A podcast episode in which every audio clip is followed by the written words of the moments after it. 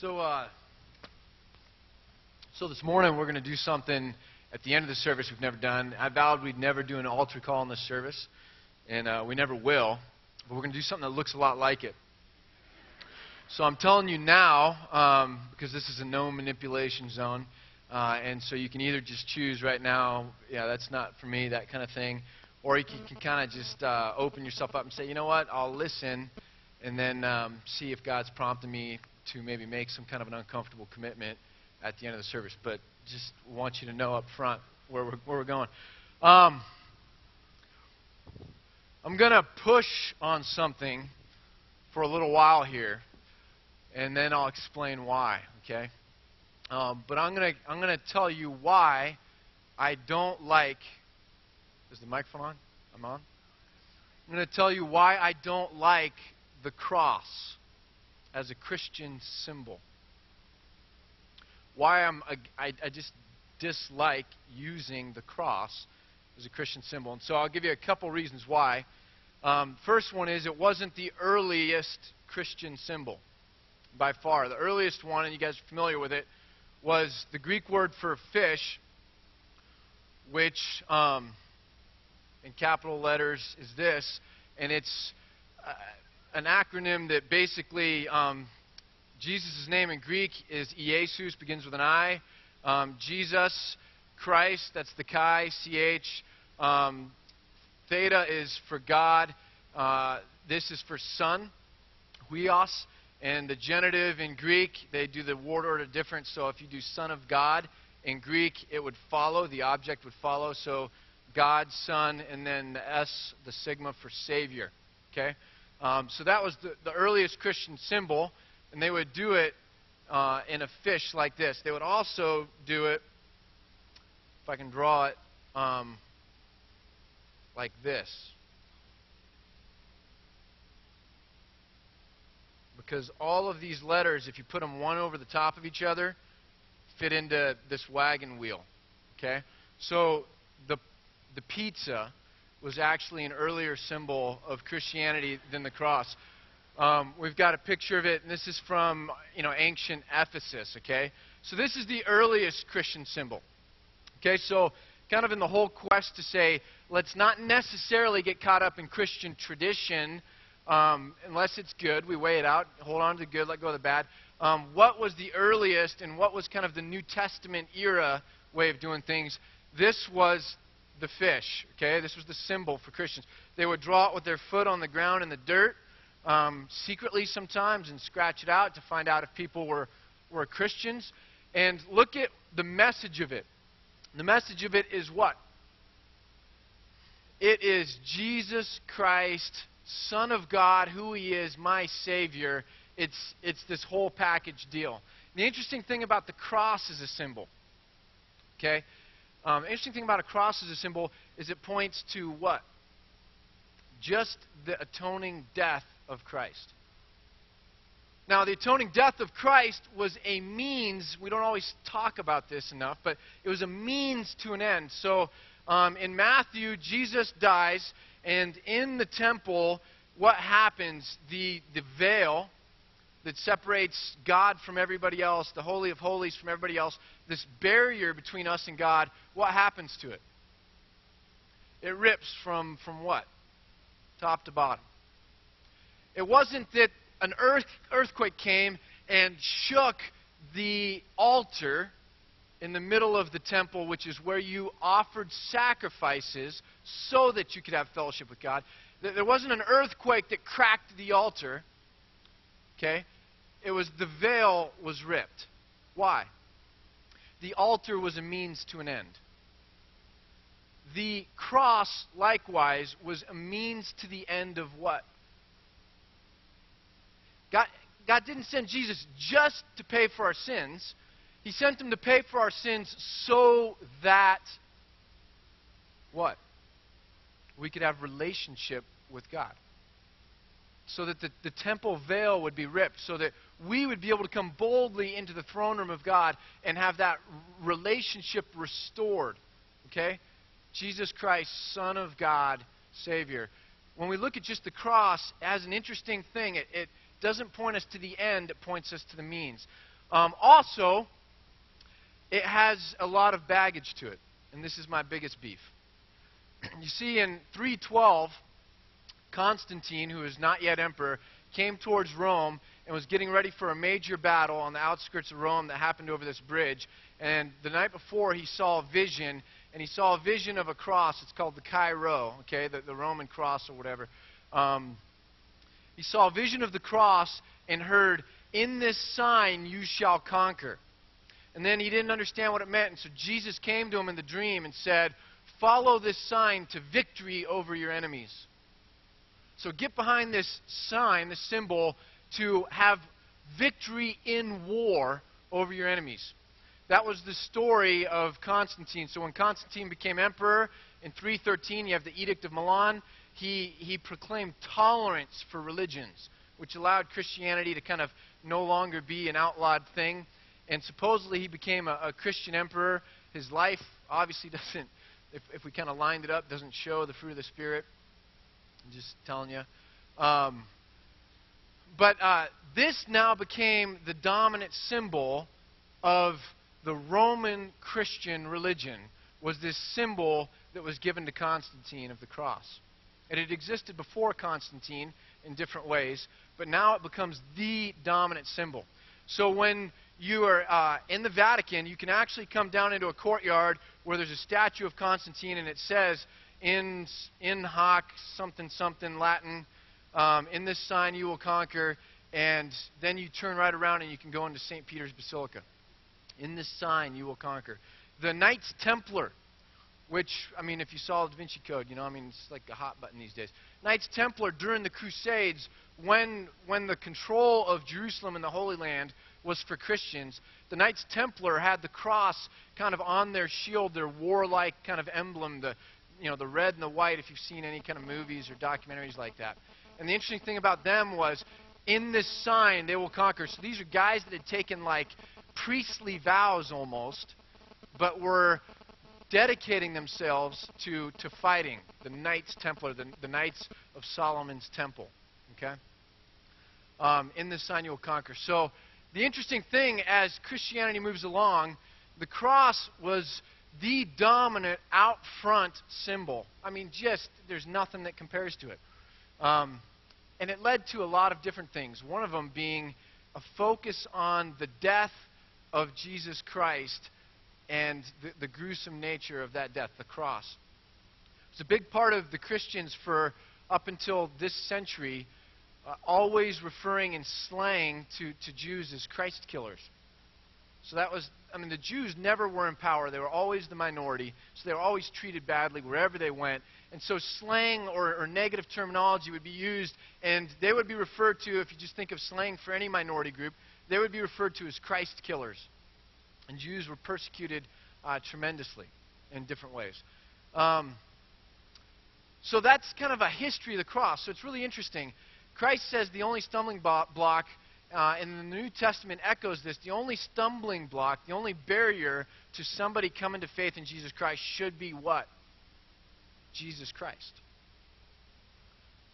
So the argument would be well, putting the cross right there as the Christian symbol is a good thing. Why?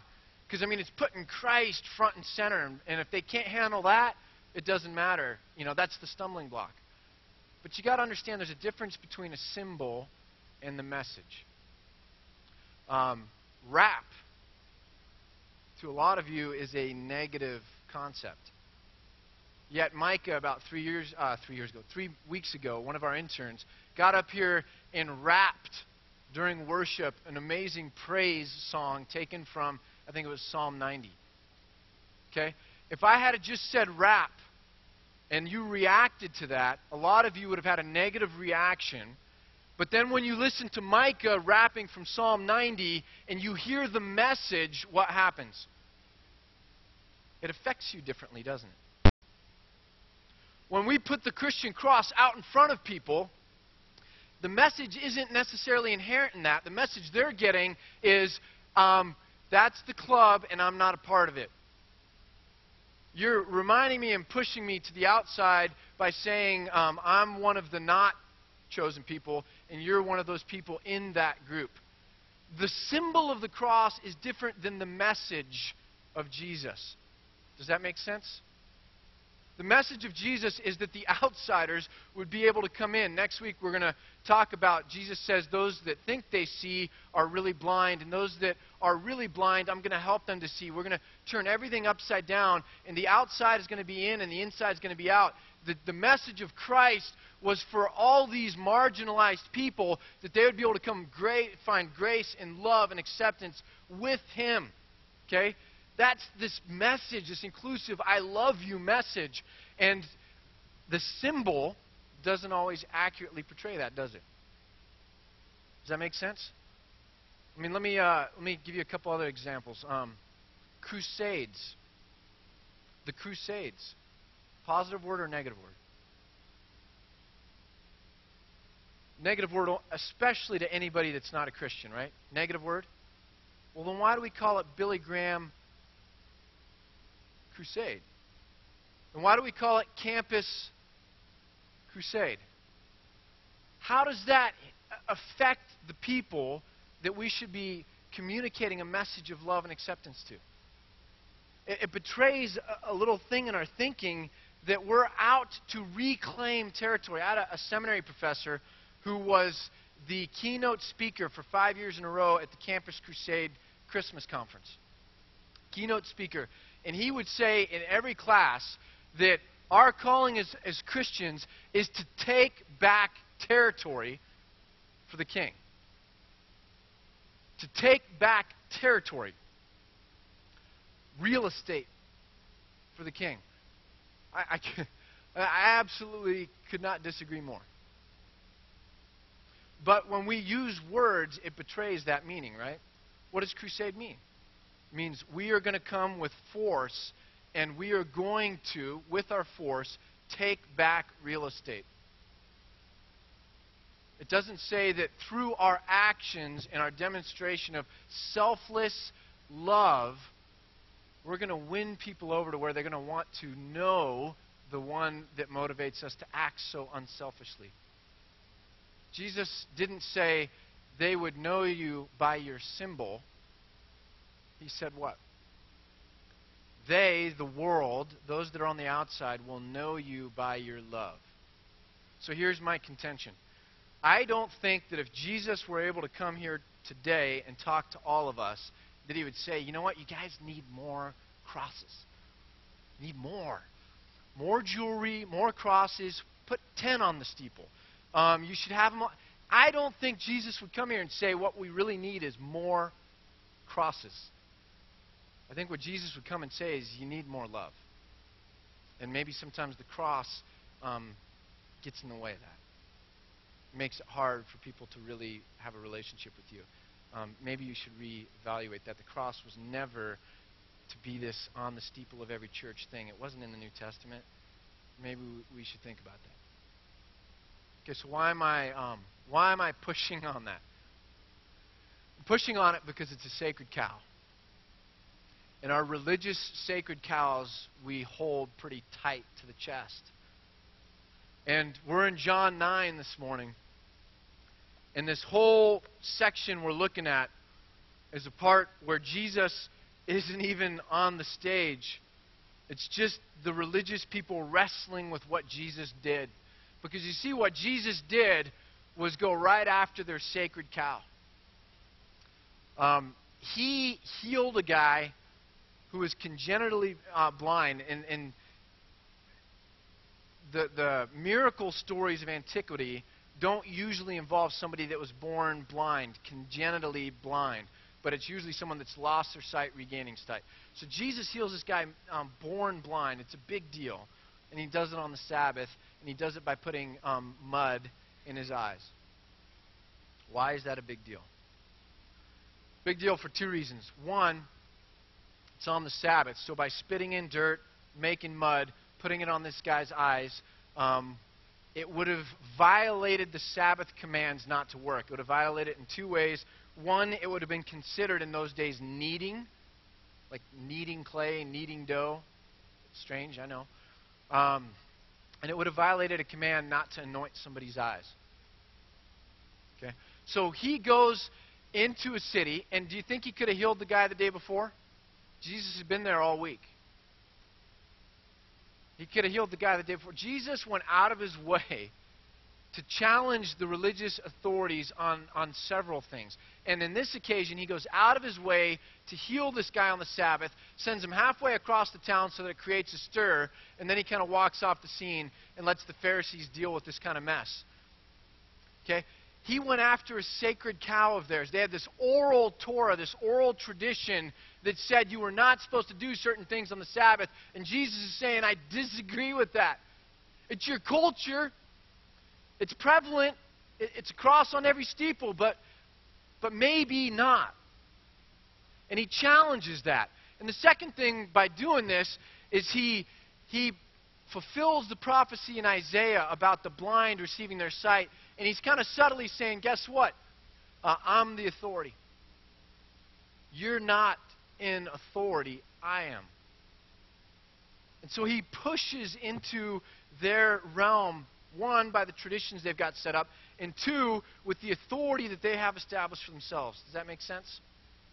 And so in this section that um, we're looking at, I'm not going to read all of it because it's really long, but in uh, chapter 9, verse 13 through 34, the Pharisees are investigating this healing. And they bring in the guy and they say, What's up? And the guy tells them, and, and they don't like that, and they're kind of divided amongst themselves as Pharisees. And then they bring in his parents, like, they're skeptical. Oh, we're pushing back. And they say to the parents, you know, is this your son? I mean, did he really receive his sight? What's really going on here? Um, his parents are scared because there's a, there's a sense that depending on how they handle this, um, they're either going to lose favor or not lose favor with the religious leaders. And they say, uh, yeah, it's our son. And the religious leaders kind of go back to the son, and then they start interviewing him some more. And there's a fascinating little section in verse 25. And, and the guy who was healed says this Whether he, Jesus, is a sinner or not, I don't know. One thing I do know I was blind, but now I see. Then they asked him, What did he do to you? How did he open your eyes? And he answered, I've told you already, and you did not listen. Why do you want to hear it again? Do you want to become his disciples too? And he starts getting sarcastic with them, and they get angry back, okay? Um, but they're resisting this movement of God or the truth of God. They're resisting it. And I think this morning that's kind of where I want to take us. Um, I have a title here. I'll give it to you later. Um, but I want to analyze this because it's really fascinating to me. Why did they resist the movement of God? Why did they resist the movement of God? Why did they resist the truth of God? And the first thing, why, is this word here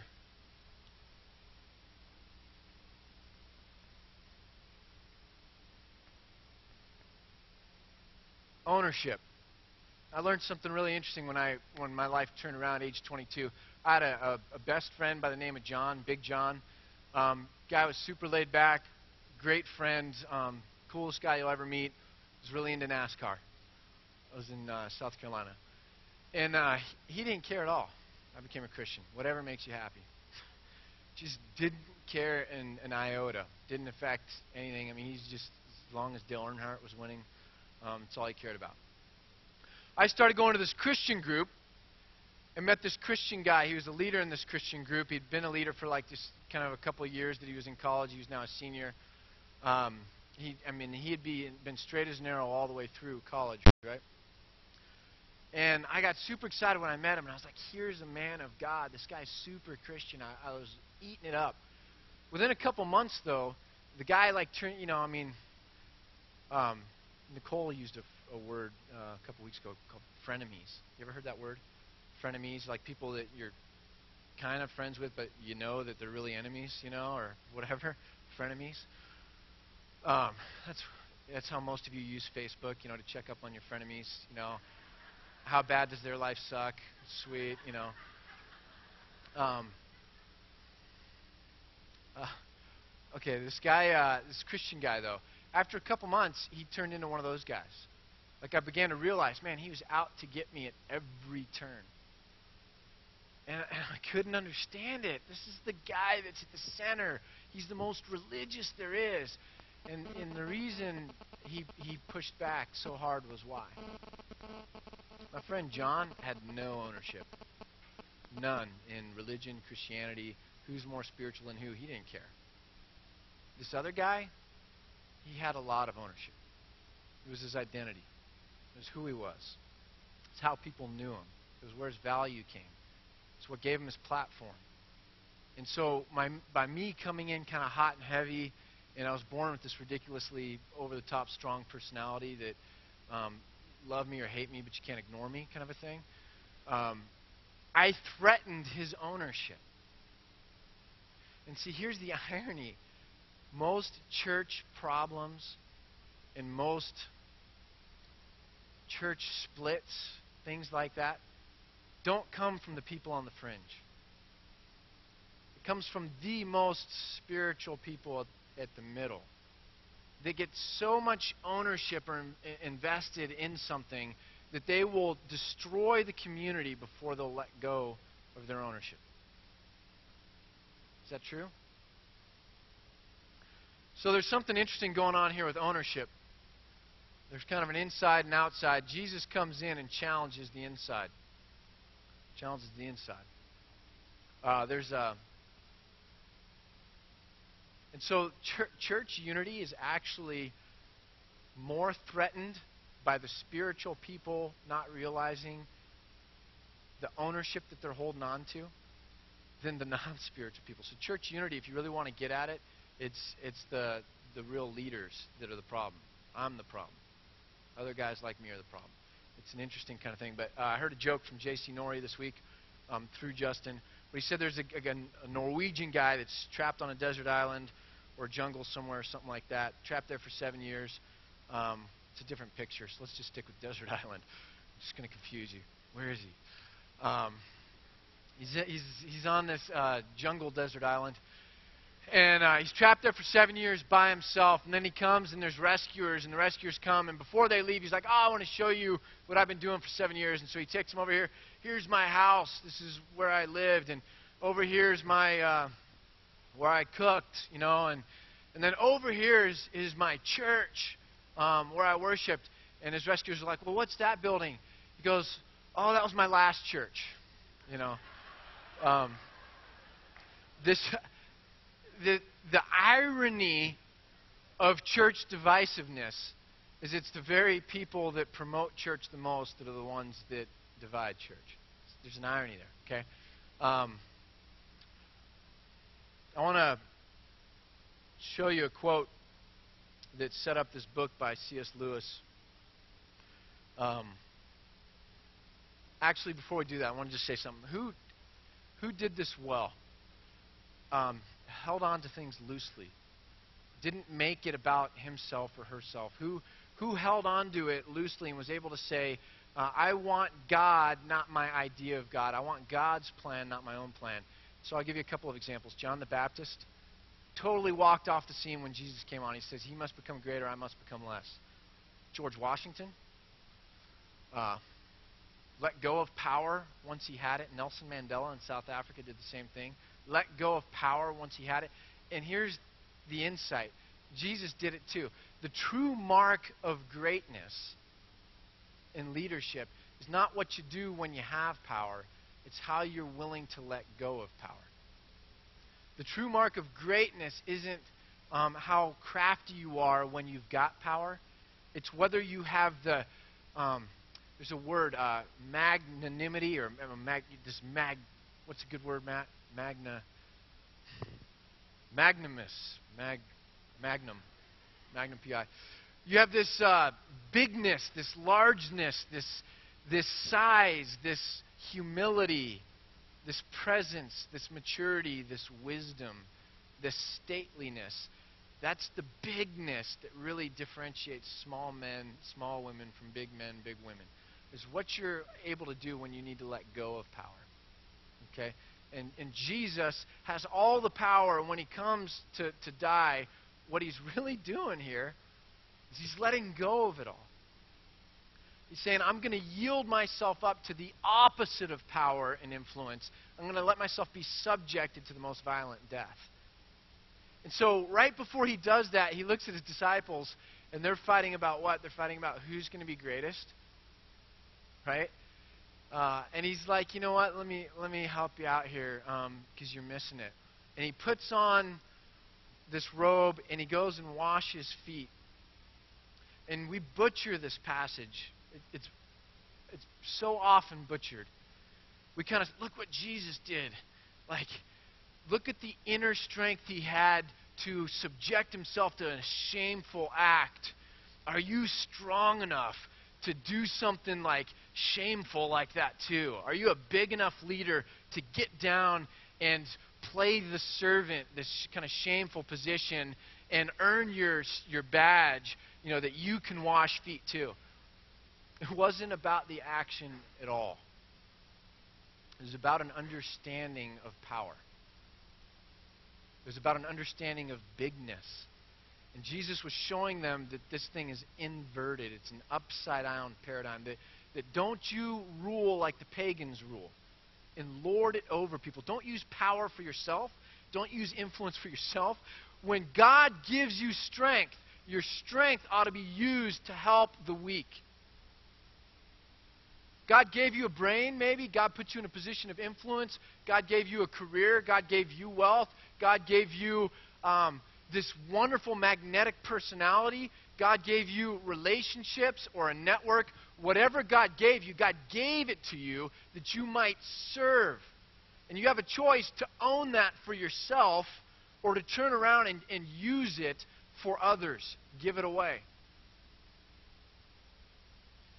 Jesus wasn't just doing an action that showed us how we have to jump through hoops to claim that we're like Christ. Jesus was showing that this whole thing is not quite the way we naturally see it. Our paradigm is wrong. It's fascinating. You go back to Deuteronomy, and God's like, You shouldn't have a king when you get into the land because I'm your king, but you're going to want a king anyways, so I know what you're going to do. You're going to get a king. But when you get a king, he is not to multiply horses. He is not to multiply wives. He is not to multiply. And what God is basically saying is this king is not supposed to, to use that position to better himself. He doesn't own it. It's not about him. When you appoint a king, that king serves the people. It's not for him to multiply and grow and become. He's upside down. He's the servant of the people. So, ownership is this huge um, thing. We have ownership. We, we're invested in things, and we don't let go of it easy. And so, when God is going to do a movement, the truth of God is coming. It's because where God wants to go is here, and and He always tries to align us back in with His will. Wherever we're at, the movement of God is always going to bring us back into alignment with God. The prophets were always trying to bring people back into alignment with God. Discipline is always trying to bring you back into alignment with what ought to be. Does that make sense? So the movement of God, the truth of God, is always going to take us wherever we're at because we zigzag, life is messy, and this is designed to realign us with where God's at. And what it does is it pushes up against our ownership of where we're at. Now, C.S. Lewis had a, a favorite author. This was kind of his mentor. His name was George MacDonald. And uh, at the beginning of his autobiography, he used this quote of George MacDonald, and then he wrote this book, The Great Divorce, kind of entirely around this quote. But the quote is this George MacDonald said, The one principle of hell is, I am my own. I am my own. And Lewis writes this fictional book called The Great Divorce. We've got like six copies if you want to get it on the way out. Um, but it's a fictional tale about heaven and hell written kind of from this perspective, helping us understand these deep drives and deep motives and, and deep things that are going on that we don't always realize are going on. I want to read you a little section from it. And it's basically a conversation in hell between two people. and they're talking about the nature of this kind of city and how it's laid out. And what happens is it's spreading outwards because everyone gets their own way. And so they're moving further and further out. Listen to this. They've been moving on and on, getting further apart. They're so far off by now that they could never think of coming to the bus stop at all. Astronomical distances. There's a bit of rising ground near where I live, and a chap has a telescope. You can see the lights of the inhabited houses where those old ones live, millions of miles away millions of miles from us and from one another. Every now and then they move further still. That's one of the disappointments. I thought you'd be uh, I thought you'd meet interesting historical characters here. But you don't. They're too far away. Would they get to the bus stop in time if they ever set out? Well, theoretically, but it'd be a distance of light years. And they wouldn't want to by now. Not those old chaps like Tamberlane and Genghis Khan or or Julius Caesar or Henry V wouldn't want to? That's right. The nearest of those old, old ones is Napoleon. We know that because two chaps made the journey to see him. They'd started long before I came, of course, but I was there when they came back. About 15,000 years of our time it took them. We've picked out the house by now, just a little pinprick of light and nothing else near it for millions of miles. But they got there? That's right he built himself a huge house, all in the empire style. Rows of windows flaming with light, though it only shows as a pinprick from where I live. Did they see Napoleon? That's right. They went up and looked through one of the windows. Napoleon was there, all right. What was he doing? Walking up and down, up and down all the time, left, right, left, right, never stopping for a moment. The two chaps watched him for about a year, and he never rested, and muttering to himself all the time, it was Soult's fault. It was Ney's fault. It was Josephine's fault. It was the fault of the Russians. It was the fault of the English. Like that, all the time. Never stopped for a moment. A little fat man, and he looked kind of tired, but he didn't seem to be able to stop it. Then the town will go on spreading indefinitely? I said. That's right, said the intelligent man. Unless someone can do something about it. He shifts gears here. I'm going to read it, though, because I want you to get it. So you get the picture? Everyone is getting their own way, and so it's just spreading out. Listen to what he says here. What's the trouble about this place? Not that the people are quarrelsome, that's only human nature and was always the same, even on earth. The trouble is they have no needs. You get everything you want. Not very good quality, of course, by just imagining it. That's why it never costs any trouble to move to another street or build another house. In other words, there's no proper economic basis for any community life.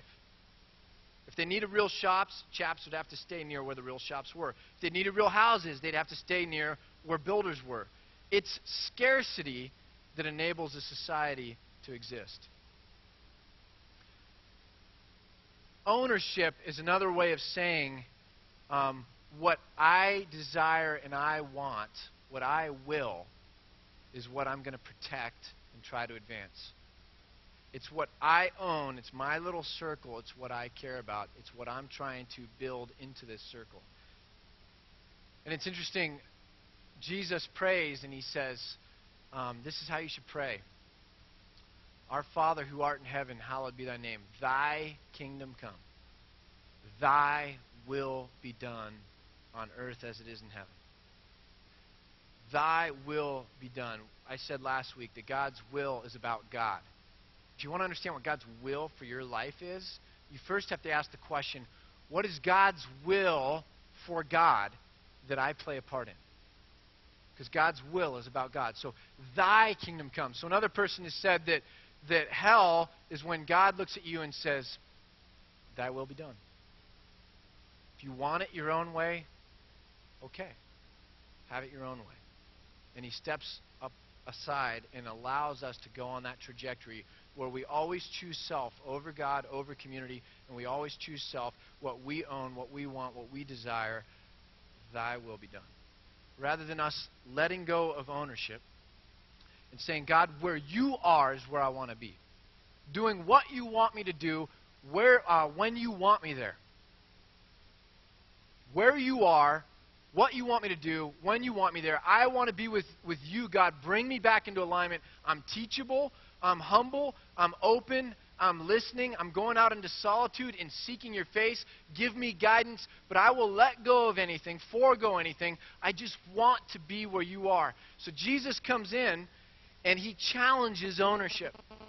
He's challenging the traditions of all of these people. It's fascinating. In France, they're about to vote on a bill to relax restrictions on shopping on Sundays to where stores would be, more stores would be able to be open. You know that it will transform that society? I mean, think of a society where there's no kind of work going on. What that would have looked like. Everyone would have been in this conversation because it affects everyone. And Jesus is challenging that, and he's pushing back on tradition, and he's saying it's not about that. And all of a sudden, they have this tension. Do I let go of tradition and follow by faith, or do I hold on to tradition and ground my religion? And what we begin to realize is there's a tension between faith and religion. Faith asks questions, religion gives last words, proclamations, decrees. Faith is fluid and dynamic, and it seeks to follow and find and let go and yield and submit. And religion is an institution.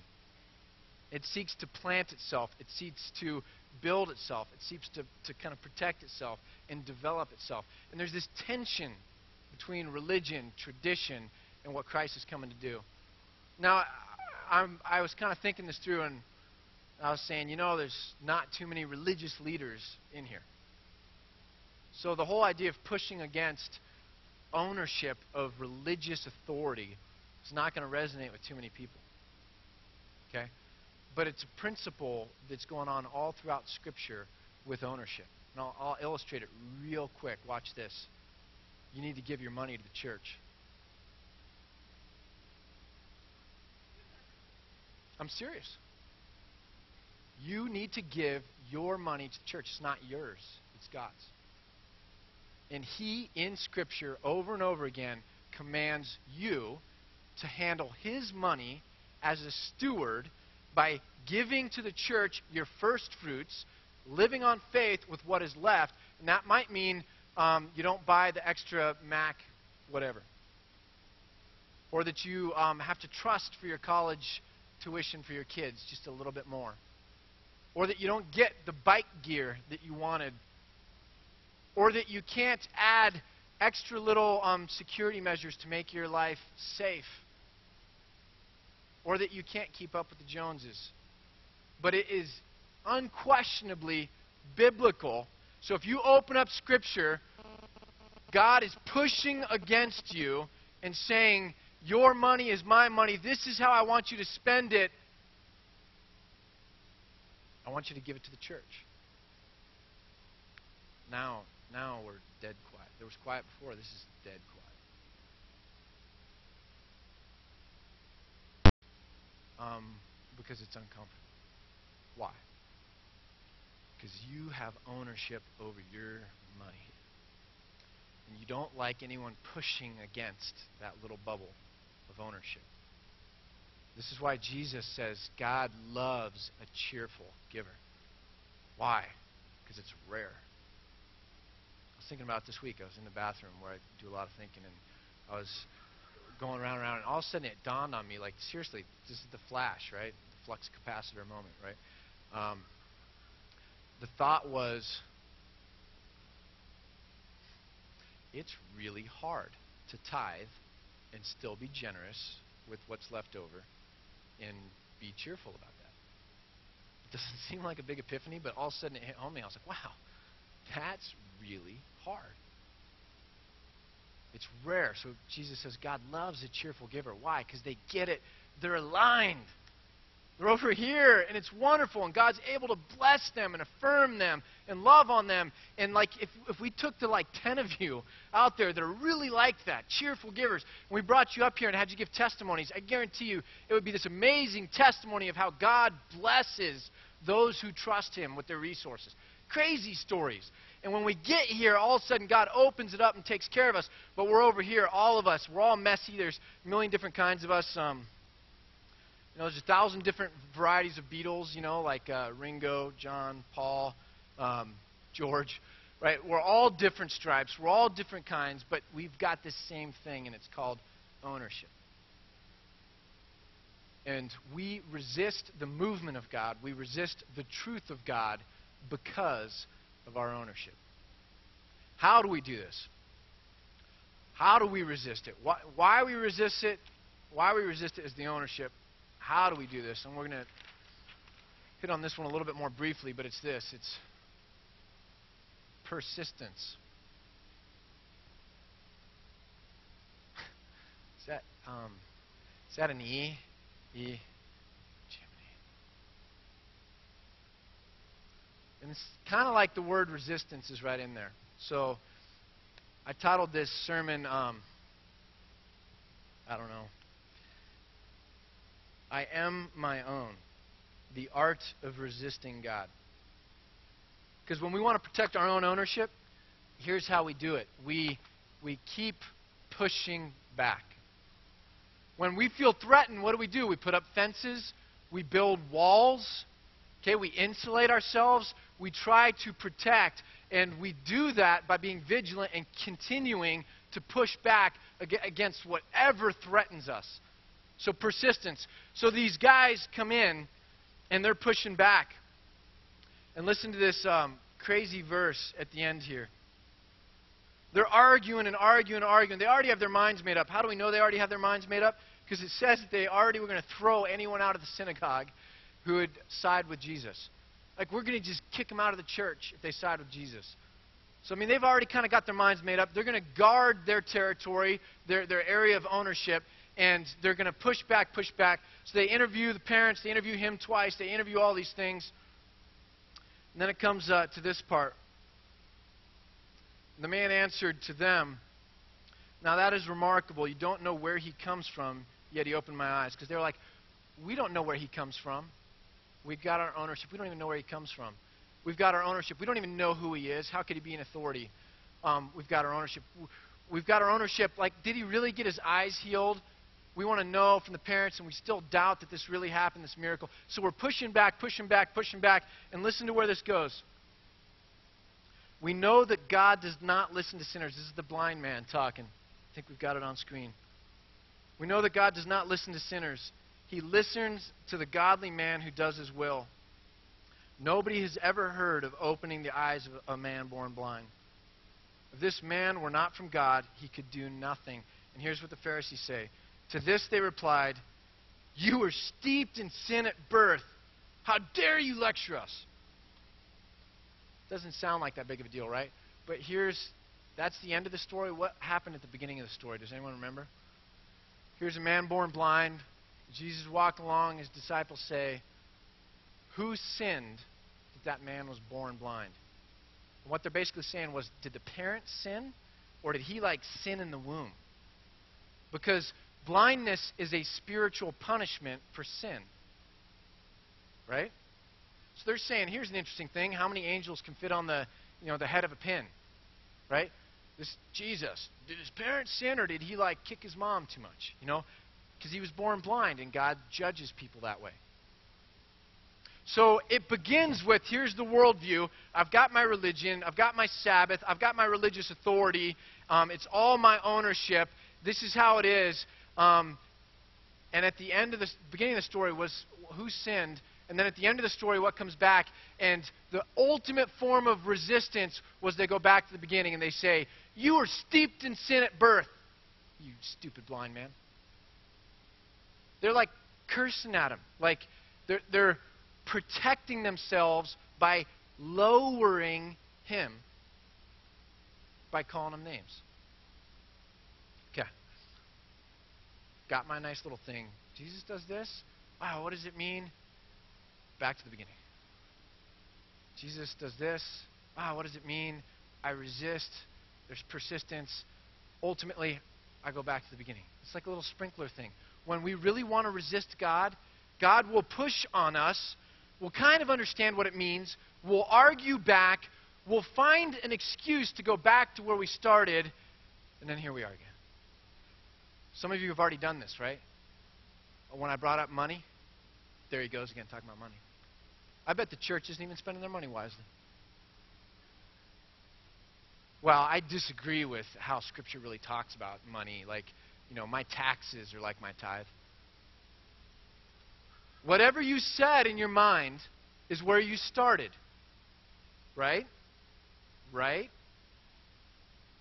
We have ownership. We have our walls. God pushes against those walls. We begin to understand what the implications are. The implications are we have to give up ownership. We push back, continue to argue. Eventually, we're able to make the same argument we started with, and we feel good about it, so we go back to the beginning and we're comfortable. Wow, that's an art form, isn't it? The art of resisting God. Ownership Destabilization, God saying, please just trust me. Let me put you in alignment with me. When I give you commands, I mean it. When I say I'm going to bless you if you obey, I mean it. Whoa, but that would mean we change, God. Well, what about this? What about this? What about this? Oh, yeah, that's right. I don't like Ken. Back. Okay. Right, right where you started from.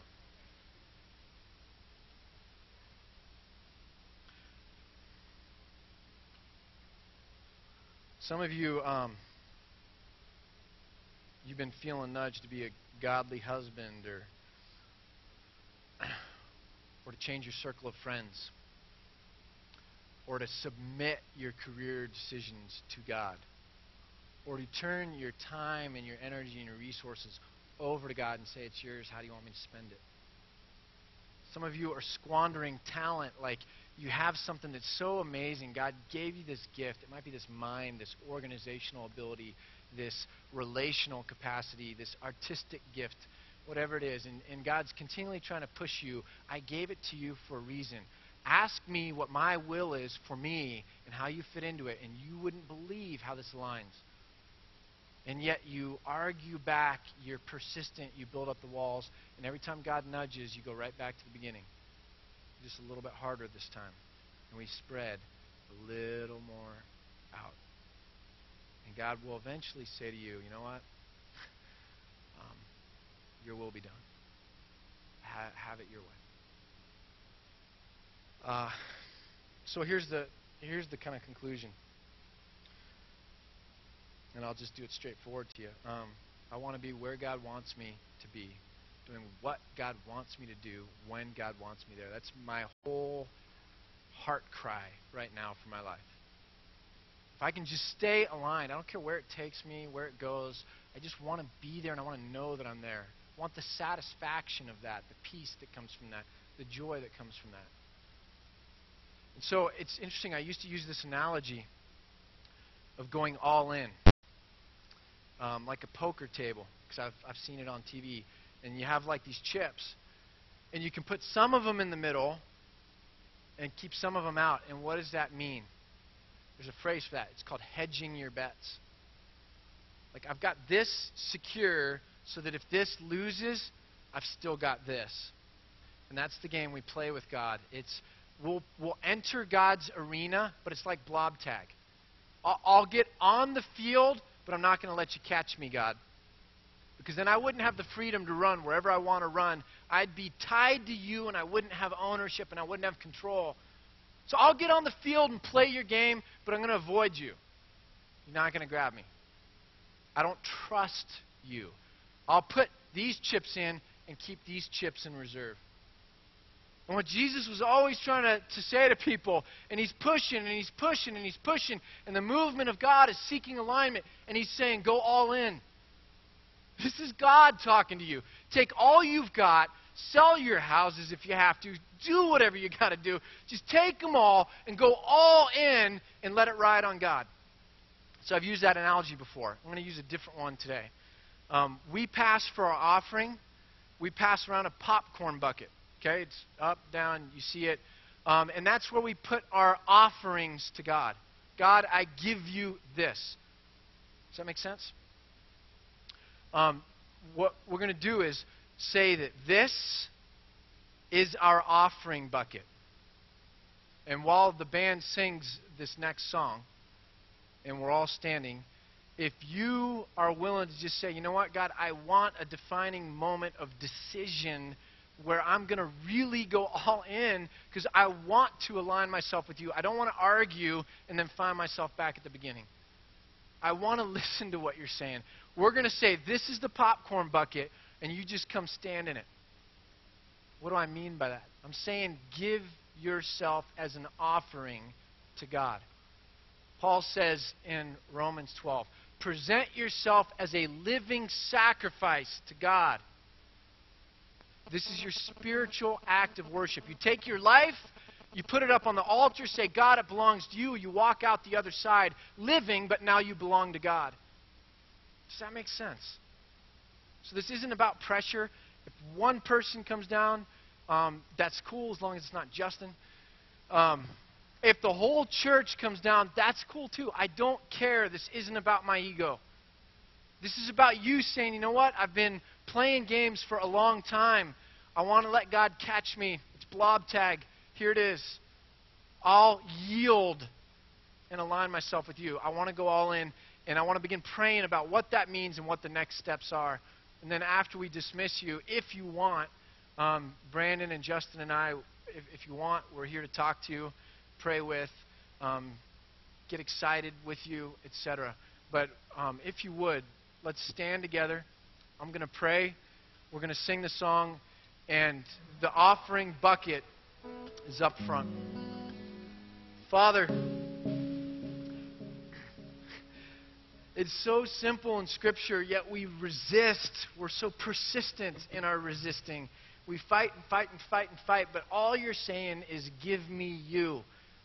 C.S. Lewis said, Die before you die. It's your only chance. Die before you die. It's your only chance. Father, there's so much truth there. You're just calling us to die to self that we might live for you. The symbolism of baptism is that we would be united with Christ in death, that we might raise with him in, in life. He is no fool to give up what he cannot lose to keep what. Um, to he is no fool to give up what he cannot keep to gain what he cannot lose. Father, penetrate our hearts, regardless of where we're at, where we came in, where we leave. Just let your Holy Spirit work in us. May we yield to that. May we be humble. May we follow your calling. May this be a community that, that isn't known by its symbols, but is known by its spirit, its air, its life. In Christ.